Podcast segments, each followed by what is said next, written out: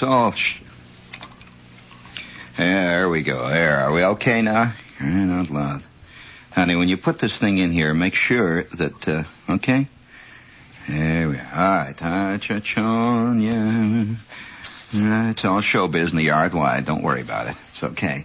You know, speaking of showbiz, I'm in the dime store the other day, and uh, I don't know whether I am particularly sensitive to this type of thing or not. Uh, sometimes I think I am, but uh, they had they had all these. I, this is a little embarrassing to talk about. They had all these little plastic models of, um, you know, um, things like uh, monsters. You've seen them, of course. And among other plastic models, there was a whole bunch of them. They have them all packaged in little cellophane packages, little cardboard and all that, with little jazzy remarks written all over them. There is a plastic model of LBJ. And in exactly the same kind of box, with just exactly the same, is a plastic model of Soupy Sales. the alpha and the omega of the nuttiness of our time. you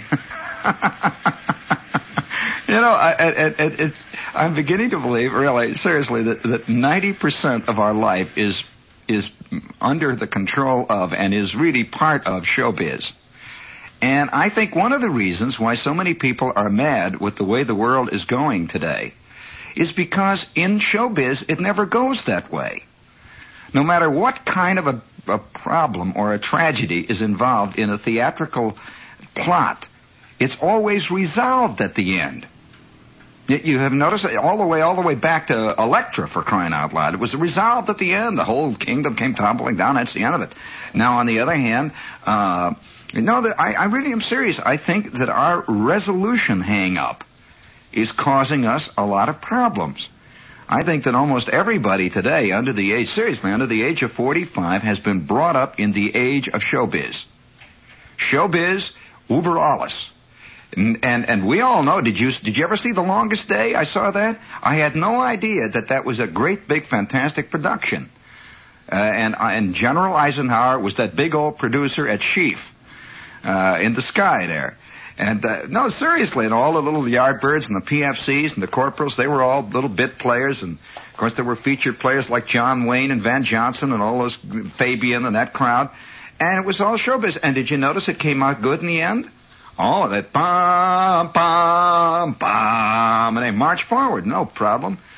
Uh, they didn't mention that there was a thing like the Battle of the Bulge was going to come and a few other big shots on the head.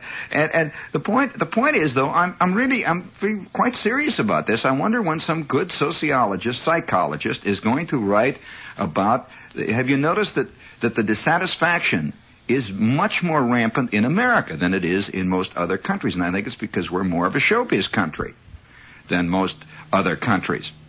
And, and when you're a kid and you have lived only in the shadow of a television set, and, and everything works out one way or the other. And remember, it's not always happy, but it works out. Uh, in short, in the end of Willy Loman's uh, epic, uh, in the end of Death of a Salesman, it's done. They're planting little posies on Willie's grave, and that's the end of it. It's all over. And Biff goes wandering off into the middle distance, and we know that the end, that Willie, it's resolved. Well, the trouble with life is that it isn't. And, and, and, and I think large numbers of people are getting that itch. Well, why don't they do something about it? They keep saying. So on the far right, you got guys, oh, I want to bomb them. We ought to bomb them. Once you bomb them, then it's all over. Bomb them. He figures that once the planes fly over the right place, drop the right bombs, it's resolved because that's the way it is in the movies. You see 12 o'clock high, you see these big B-17s going over and you know that Hitler's getting it. That's the end of it. It's resolved. Now, on the other hand, you have the other guys who say, well, get out, get out, pull out. Because, uh, that is an equally simple solution. It will all be resolved then. That's a resolution.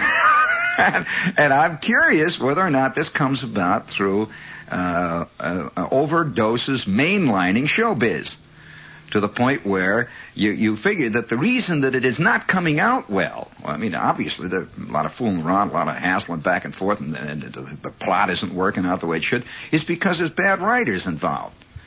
Or bad actors, or both. And and so it, it, it has to be the plot that is at fault. Uh, we're not getting the right thinking and, and so on. And yet it never never could occur to most people seriously that that the that there is no resolution in life. There's just none, none whatsoever. Have you ever known anybody's life who ended happily?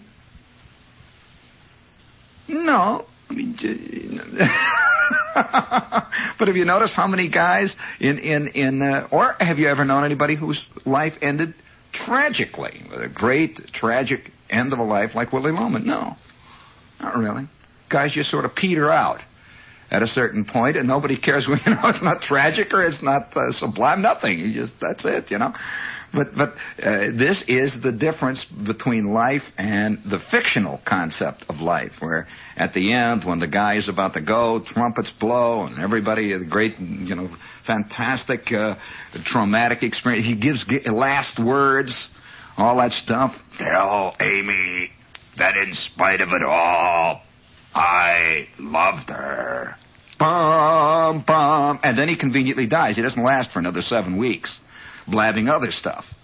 Uh, never. Uh, it's the resolution. And the resolution is something that we're really having trouble with today. And especially when the plot is existentialistic. That is where you get into the sneaky problems. Uh, existential in this sense that not clean cut. It's okay as long as you can have the simplistic plots of uh, Gary Cooper wandering down that dusty street. We know he's a good guy. There's no question about it. And are never shaded by any doubt that he may be a bootlegger in disguise who wants to kick out Slag Bartlett, who is, who is now running the town for his own, own nefarious practices, that he wants to kick Slag Bartlett out because he wants to take over the territory. Never. It's never clouded up with that. It's good guy versus bad guy. And uh, this nice way to view the world. I wish I could. and you hear it. You, you, hear it on all sides now. You do. Uh, I, I'm, I'm particular in the interview shows. You constantly hear interview shows, and you can always tell that whatever the guy believes in on an interview show, he is totally convinced the angels are on his side.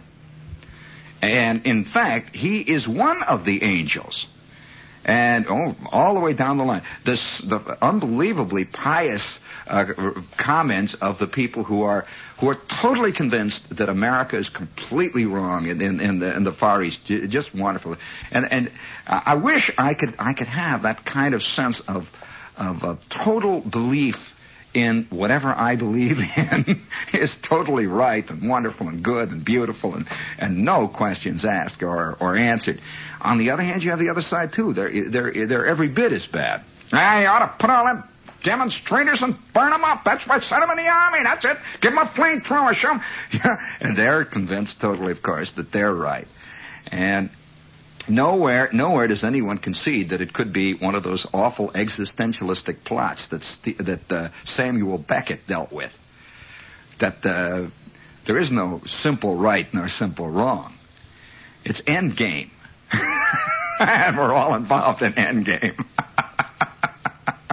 You know, sometimes sometimes you wonder, you, you really do. You, you, just wonder where where uh, where fantasy stops and where reality begins and where reality stops and fantasy begins and where the dream lets off and where where uh, you know it's just a it's one of those it's one of those uh, perhaps that's one of the reasons why there's a certain kind of man a certain kind of person who is who is sort of uh, in a way abdicated from the abstract the primitive uh, not necessarily primitive in their mind or in in uh, their capabilities, but they have elected to be, they have opted for primitivism. And uh, when you opt for primitivism, you spend all of your time grinding the valves in your Ford. And that's the end of it. Or you spend all the time fooling around with your hi-fi. Or you spend all of it, all of your time doing the Manchester Guardian crossword puzzle. You just completely have disappeared into that hazy, nebulous world of uh, six letters at number 47 across, meaning bar sinister in ancient medieval tapestry. Uh, and, so you, you fate, and many guys have opted, by the way, for that kind of, uh, that kind of primitivism in, in the intellectual sense. And so they've opted to become perennial, uh, scholars and they spend their time dealing with with with uh, with this kind of far, uh, just a, a far removed, soft, easily controlled world of the argument as to what Beowulf really said, as opposed to what the legend holds that he said where, who who discovered Columbus's, you know, that whole oh wow. And I wish I had that kind of mind too. You know, I just uh, sometimes I wish uh, simplism is a it can be very complex. Uh, I, I uh, you see, I was born in, in a family of shruggers. Uh, seriously, uh, I, I, can't recall anybody, uh, either on my mother or my father's side, ever once saying, "Why them stupid idiots? Why don't they realize? Of course, uh, I'll get them rascals out of the city hall. I say this." Not once. I wish uh, maybe if had I had I lived in a house like that, I could, without any question, grab onto somebody's brass ring and get dragged along with it because you have to have that. I, I I'll never forget the day I'm sitting with this guy, this friend of mine, in a coffee shop, and uh, it was on the it was on the uh, the night of an election and his eyes were shining with the, the fantastically pure light. It was like it was like suddenly uh, Saint John had come over the horizon, or who knows, you know, Richard the Lionhearted or somebody was hollering, "Ah, let's go!" You know, and he he's looking, he saw the light. I says, "Now wait a minute, now, now just a minute, Charlie." Now, now that's fine. Now, the, the, we've got to remember one thing. This guy is, well, I hate to say this, a human being. You know, he is not going to pass miracles. I don't think he can walk on water yet. And I doubt very much whether he can wave his hands and the, and the sheaves and the loaves and the fishes come down out of the clouds. It's not going to happen like that. And he looked at me and he says, that's the trouble. You're a cynic. Hey, speaking of cynics, uh, this is uh, WOR AM and FM New York. Hit the button there. Bright, clear taste in beer. Miller High Life, the champagne of bottled beer. There's only one champagne of bottled beer. Sparkling, flavorful, distinctive. Miller High Life. Brewed only in Milwaukee from a century-old recipe, Miller High Life has a rich heritage and tradition. A bright, clear taste unequaled, unquestioned, unchanging. Available on tap, in cans, and in the familiar crystal clear bottle. Miller High Life is always sparkling, flavorful, distinctive. Enjoy Miller High Life yourself. Miller High Life, the champagne of bottled beer. Yes, Miller High Life, the champagne of bottled beer. Holy smokes! What's this? Is this to be read live? When are these uh, uh, one of these uh, salesmen out here going to realize that I cannot read with a straight face a commercial for a Doris Day movie? What the devil? well, all right, we'll, we'll, plunge through it and do the best we can. Would you uh, tell that chick there to move out of the doorway there? No, move out of the doorway, baby. Do Not Disturb. That's the title of Doris Day's great new comedy. I'm quoting this exactly. It is the greatest day of them all. Doris plays an innocent, what else, abroad. And that's where she's gone with her husband, played by Rod Taylor. They have a model marriage. What else? She's got the marriage, he's got the model. And if you know your Doris Day, you know that means a lot of trouble for old Rod, of course. and a lot of boffo laughs for you. when you see the dazzling wardrobe she wears, you'll say, it's a gorgeous day. When you see the hysterical things she does while she's wearing them, you'll say it's a hilarious day. When you see the fantastic color in cinemascope, you'll say it's a glorious day. That's Do Not Disturb, a 20th Century Fox motion picture that opens the door on some really, really funny shenanigans. They don't tell when it opens or anything. It's all right. Well, it's... they'll, they'll have blame me. They'll holler, Shepherd didn't put the tag on it. There it is. I read the whole thing. Now I have to go wash my mouth out. Well, let's see. What else do we have? We have Rover here. 2000, the, the Rover. let's get back into the clean world of engineering. Has Doris Day ever played anything but an innocent? You know? You wonder how she could be married all those years and not know about all those things. You know, you wonder how somebody should really, you know, the birds and the bees. Well, anyway, we've got uh, Rover 2000 here. It's a fine automobile. And uh, if you'd like to get a picture of it, we'd be delighted to send one to you. You know, I'm doing this on my own. And uh, uh, it's not, you can't really say much about an automobile to people, except that I can tell you this. I've driven many foreign cars over the years and have owned more than my share of them, and I've got the repair bills to prove it. But uh, the Rover 2000 is one of the most, seriously, one of the most pleasurable cars I know of today to drive. It's a beautiful machine, uh, superbly designed and supremely comfortable. Fast, uh, economical, gets 30, 32 miles to the gallon, and is built like a you-know-what. Yeah, brick, you know, well, it's a fine machine. It's the Rover 2000, and if you'd like a picture of it, we'll send it along to, to you. Just send your name and address to Rover here at WOR, New York. Okay? All right. Now we're back here in reality. Now I, I'm, uh, you know, I, I, I, I if you'll dig out that record in there, Bob, I don't know what you're itching about, but get get over here, get get get get get me my my little thing up there. There's a little piece here that I pulled out of the paper. This one of those sad little pieces, and uh, and it's about it's about something that has to do with showbiz. Now we're we're all showbiz people here. And we're showbiz people in our world. Let's let's face it. That uh, whenever you whenever you stand up before 35 people and you say how many of you would like to be well, you can't say showbiz because they don't like that word. Uh, you say to them, how many of you'd like to be in the arts?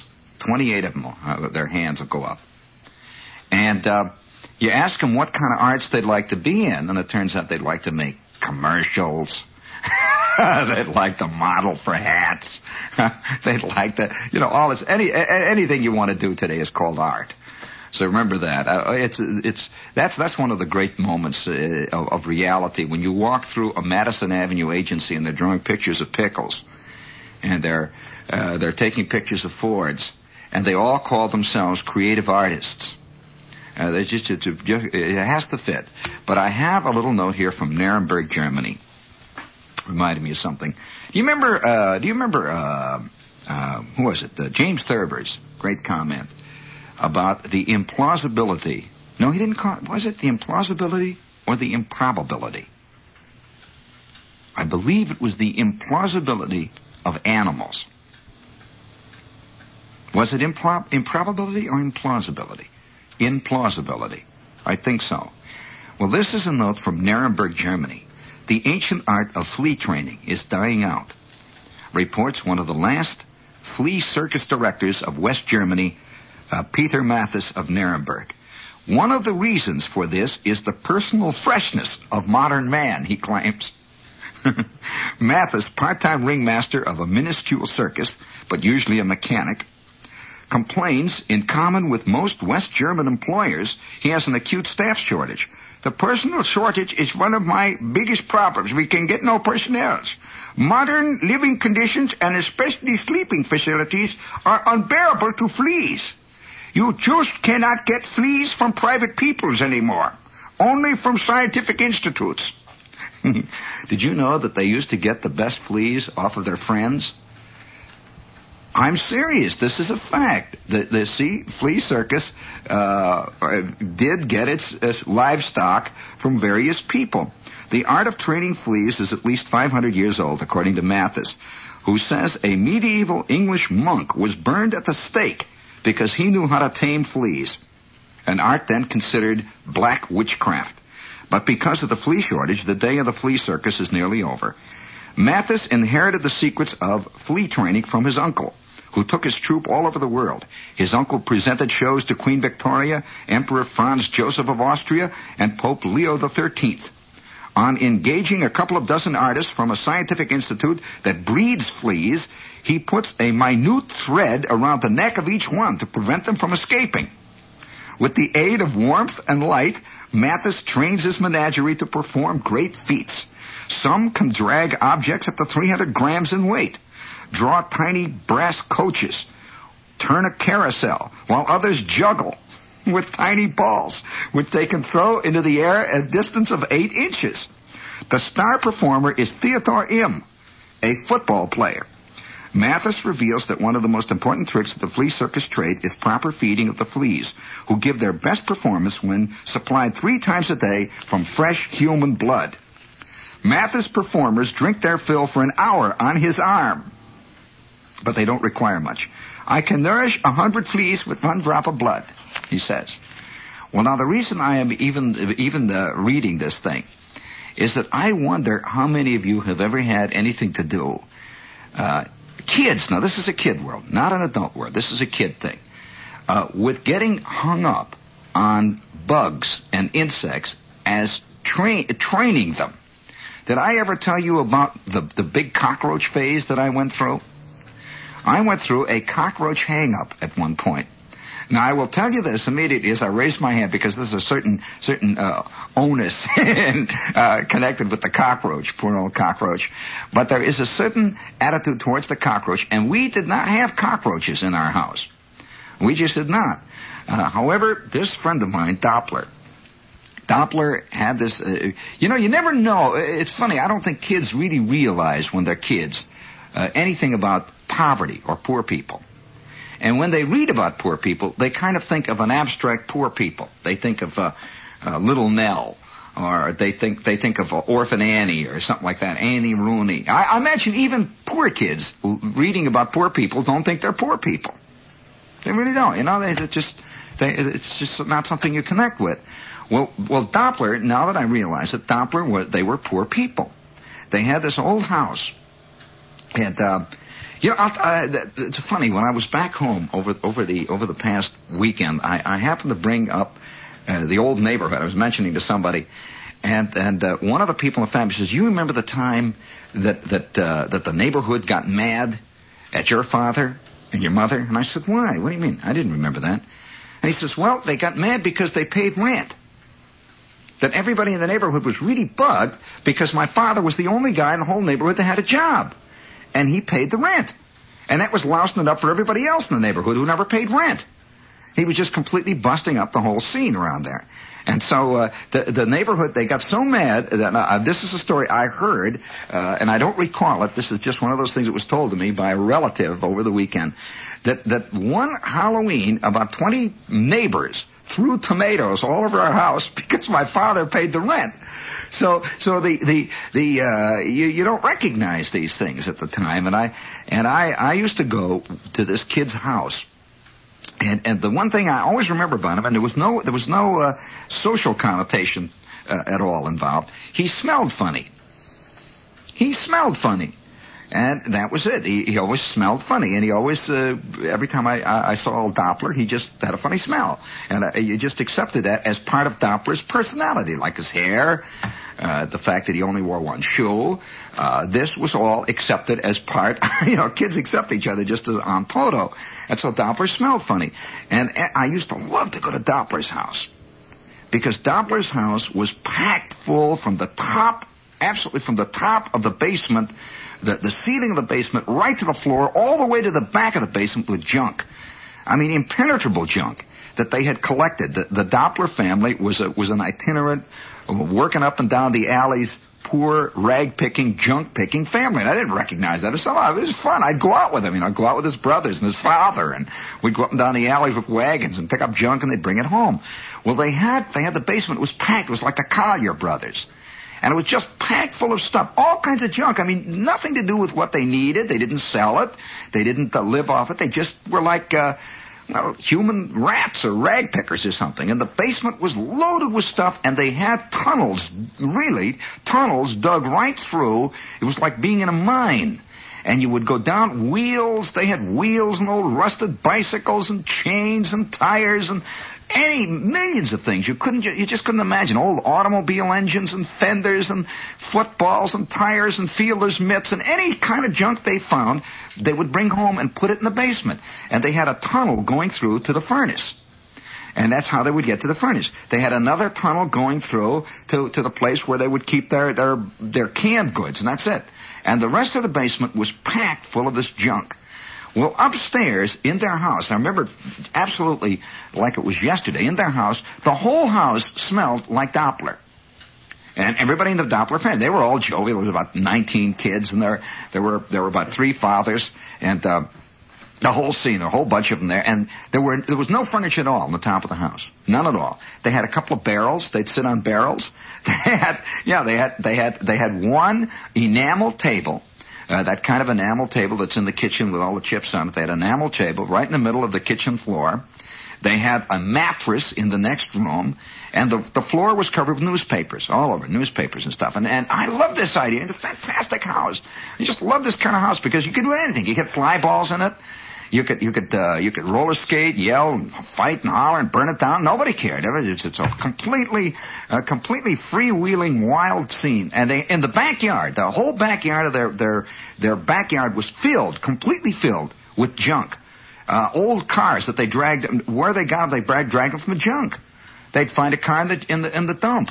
Old junky car, and they drag it home. They put it in their yard. Just kept it there.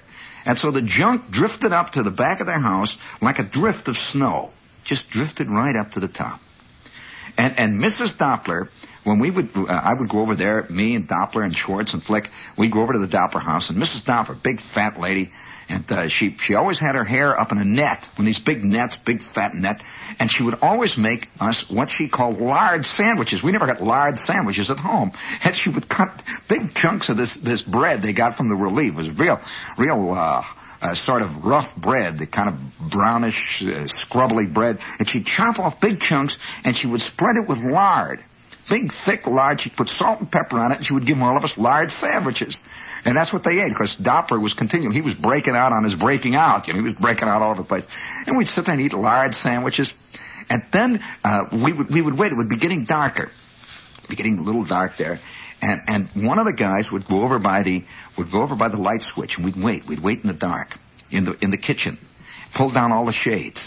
And we'd close the doors. We'd wait in the kitchen. And on the wall of this kitchen, they had found somewhere, somebody found it in the junk and they cleaned it up and there was a little oil all over it.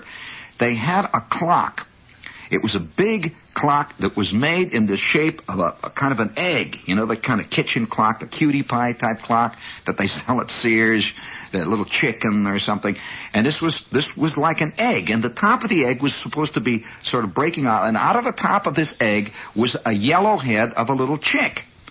And sticking out of his belly were two little hands and all around it were the were the little numbers that looked like little Dutch windmills and junk, you know, that kind of a kitchen clock. And it was up on up on the wall. It was the only piece of folk finery that that they had in the Doppler house. And so we would sit in the kitchen and you'd smell you'd smell the Doppler house. It was like a big cake of yeast the Doppler house. You could smell the basement. You could smell everything. And everything was permeated. It was not, it was not what the Lifebuoy soap company talked about. Now get that straight. It was not that kind of smell. It was the smell of the whole life of the Dopplers, which meant uh, large sandwiches, which which meant junk in the basement and old tires and all that stuff was fermenting together. And Doppler was living in the middle of this mince pie of existence, and so the whole family smelled like that. Irene Doppler and Harry Doppler, they all smelled exactly the same way. Their clothes, everything. And so when Doppler would sit in in fourth grade, you you could smell Doppler's whole life. You're sitting there, you smell the tires, you smell the clock, you smell the cockroaches, you smell everything. Well, we would we would lock the doors, we'd close them all up there. We'd wait. We'd just sit there and wait. We'd whisper each other, okay? You right? You over by the door, Schwartz? Yeah, okay. Like, yeah, okay. And then you'd start hearing it. You'd hear the sound of a, of a minuscule, faint, the tiniest sound. It seemed to come from all over, just stereophonic sound in the air. You'd hear the sound of, of almost, it was subliminal almost, it was so faint of millions of millions and millions of tiny scratches. You'd hear it. You just hear it. it came out all over. Just hear it. And it would get louder and louder. We'd sit and wait. And over by the light switch would be Flick. Get ready with that chase. That's it. Got the chase one up? Okay? All right. Uh, over by the light stick there would be would be Flick? And you'd hear these scratches. And it would get louder and louder and louder and louder. And then Doppler would say, Hey, Schwartz, watch the door, okay? All right, Jean, you over there by the basement door? Said, yeah, okay. All right, Flick, all set. Over there, Flick. Flick is say, okay, here goes. Pow! And instantly, instantly, the light would flood on in the kitchen. And all the walls, the floor, the ceiling, the table, millions and millions, a great, fantastic, roaring, swirling blanket, an avalanche of cockroaches. Running, scurrying, Flick and Schwartz and Bruner and me and Doppler, we're running around with our jars, stucking them in, sticking them in, one after the other, millions of them, we're putting them in there. Come on, here they're coming. And they're all running towards the clock. All the cockroaches lived in the clock. They go, whoa, like a great big white tornado up towards the clock.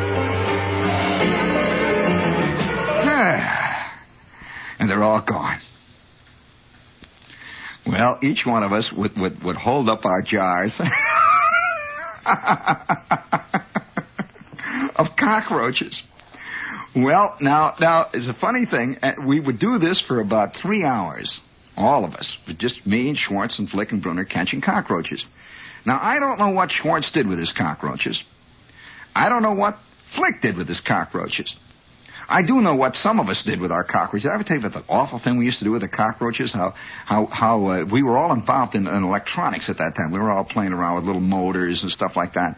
And one day Schwartz got the got the the stroke of genius. He took a, a electric cord and plugged it into the, the light socket, and he had these two wires. And he says, "Okay, turn it on again. Turn it on. Let's go. Turn it on." And Schwartz is running around with the two wires, and he would put a cockroach. He would get the wire on one end of the cockroach and another wire on the other end of the cockroach, and boom! You never saw anything like the blue flame of an exploding cockroach in the Doppler kitchen.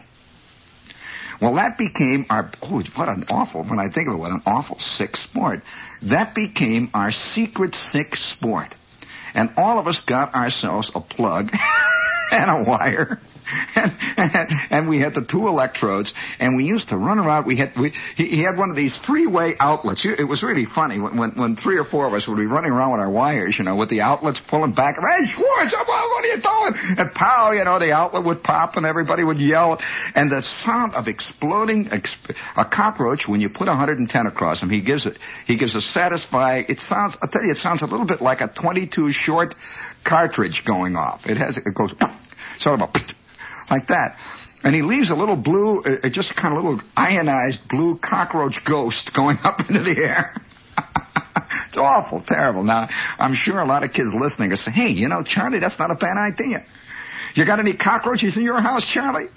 Well, we, we, we would catch them. See, when we would tire of that, we would catch these cockroaches. And we became very kind of, uh, I, I hate to use such a word, but it was true. You become very affectionate to various types of big ones. You'd catch a really big one, you know, or you'd catch one that has a pretty color, or one that likes you. And uh, there were lazy ones, and there were there were there were excitable ones, and there were nervous cockroaches. They all have, they're you know, they're alive. They have personality. And and I began to collect this jar of cockroaches.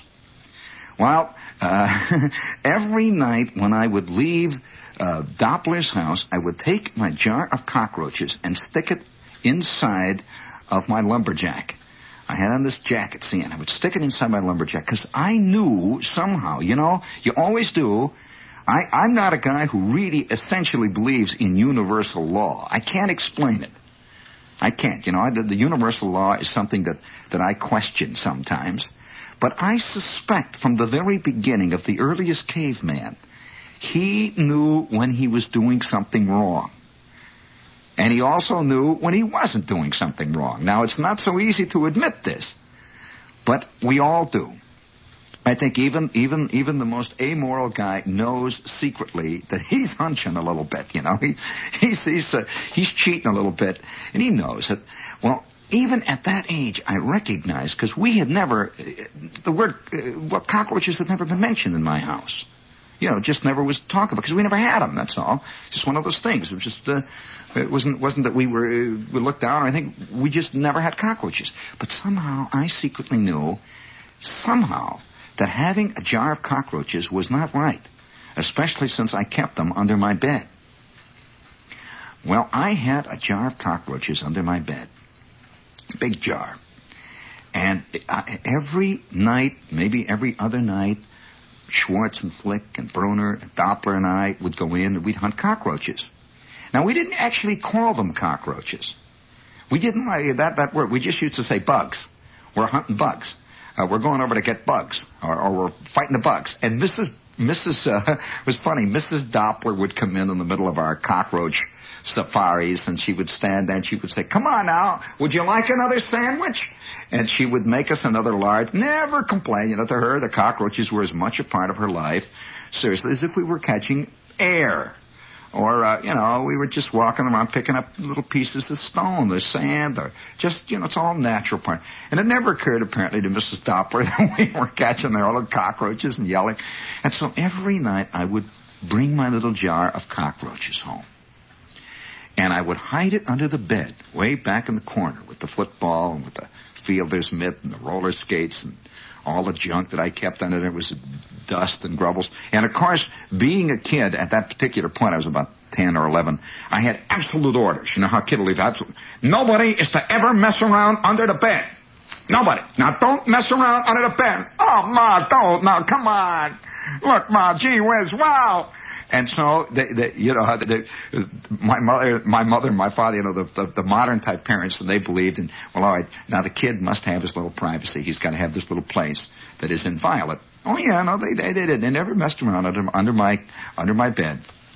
Except on one fantastic occasion when my mother found uh, my collection of, of teeth under the bed. I used to go up and down the alley, and I remember standing back at this. We we found this great dentist's office, and he would throw out these molars and he would throw out all kinds of abscess teeth and all kinds of great stuff. And, and uh, Schwartz and Flick and Bruner and I would collect these. And I had a Prince Albert can full of the greatest teeth you ever saw in your life. I mean, all kinds of teeth. And I'll never forget the day my mother found that. Well, all right, I, I kept my bugs under there. Just a, just a, uh, just, you know, just my collection. It was my bugs. And I had this big quart ball jar full of these bugs. Well, there was a big theological and scientific discussion one time between Schwartz and Flick and Doppler and myself as to what you feed these bugs. We could not figure out what they ate at Doppler's house. So, so we figured what we'd better do is give them crumbs. That's what they eat. And so every day I would take a little handful of bread and crumbs and I would throw the crumbs in there. I don't know whether they ever ate it or not, but I'd throw it in there. And the pile of cockroaches was getting bigger and bigger. And every time I would take them out in the dark, I would open the jar and, oh boy, they're screaming like mad. I'd look in and holler at them. I'd drop more crumbs and I'd put the jar back on. And I had holes, you know, plugged all over the top, little holes so they could breathe. I had little pieces of grass in there and I was growing this whole little world. And this went on for about one or maybe two months. Possibly two months. And one day I crawled under the bed to get my jar of cockroaches. And I'd scurry through the footballs, and through the fielder's mitts, and I get back near the near the leg of the of the bed there, where all the dirt and the little grubbles and the little stuff, you know, the little cruddies that that gathered under beds were, were thick. And I reach, and there's my jar, see? And I pull my jar out, and the top is off. The top is off. And there were two tiny little cockroaches that apparently had grown to love the ball jar and they couldn't bear to leave it. All the rest had split. Oh, gee whiz. Doggone, all my bugs are gone. Uh, yeah, uh, that's the only thing that occurred to me. Oh, gee whiz, crying out loud. So I take my top and my jar and I go over to Doppler's house that evening and I just start to collect another collection. It never occurred to me, you know, I'll collect another collection. Oh boy. And, and, and I start collecting these doggone things again. A couple of, couple of days go by, three or four days go by, and I come home from school one day and my mother's on the phone. Oh, she's on the phone. And I can tell that angry voice that angry, rotten voice in her, you know, that, that, that mother anger voice, and she's talking to my Aunt Gwen, and she's saying, yes, I have no idea. I, I can't understand it. Well, you know how clean I am, Glenn. I can't understand. The place is crawling with them. Well, I called, I called Mr. Schlichter. He was our landlord, by the way, and I told him he's gonna have to get the exterminator out right away. Well, I don't know. It must have come back in the laundry or something. I have no idea. Well, it's disgusting. And she hangs up the phone. And, You know, I said, what's the matter, Ma? What, what is it, Ma? Figuring out what I exterminated. Well, you know, what, what is the Ma?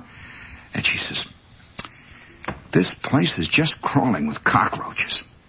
This morning, they were coming out from under the bed. They were coming out from under the refrigerator. Look at the cockroaches.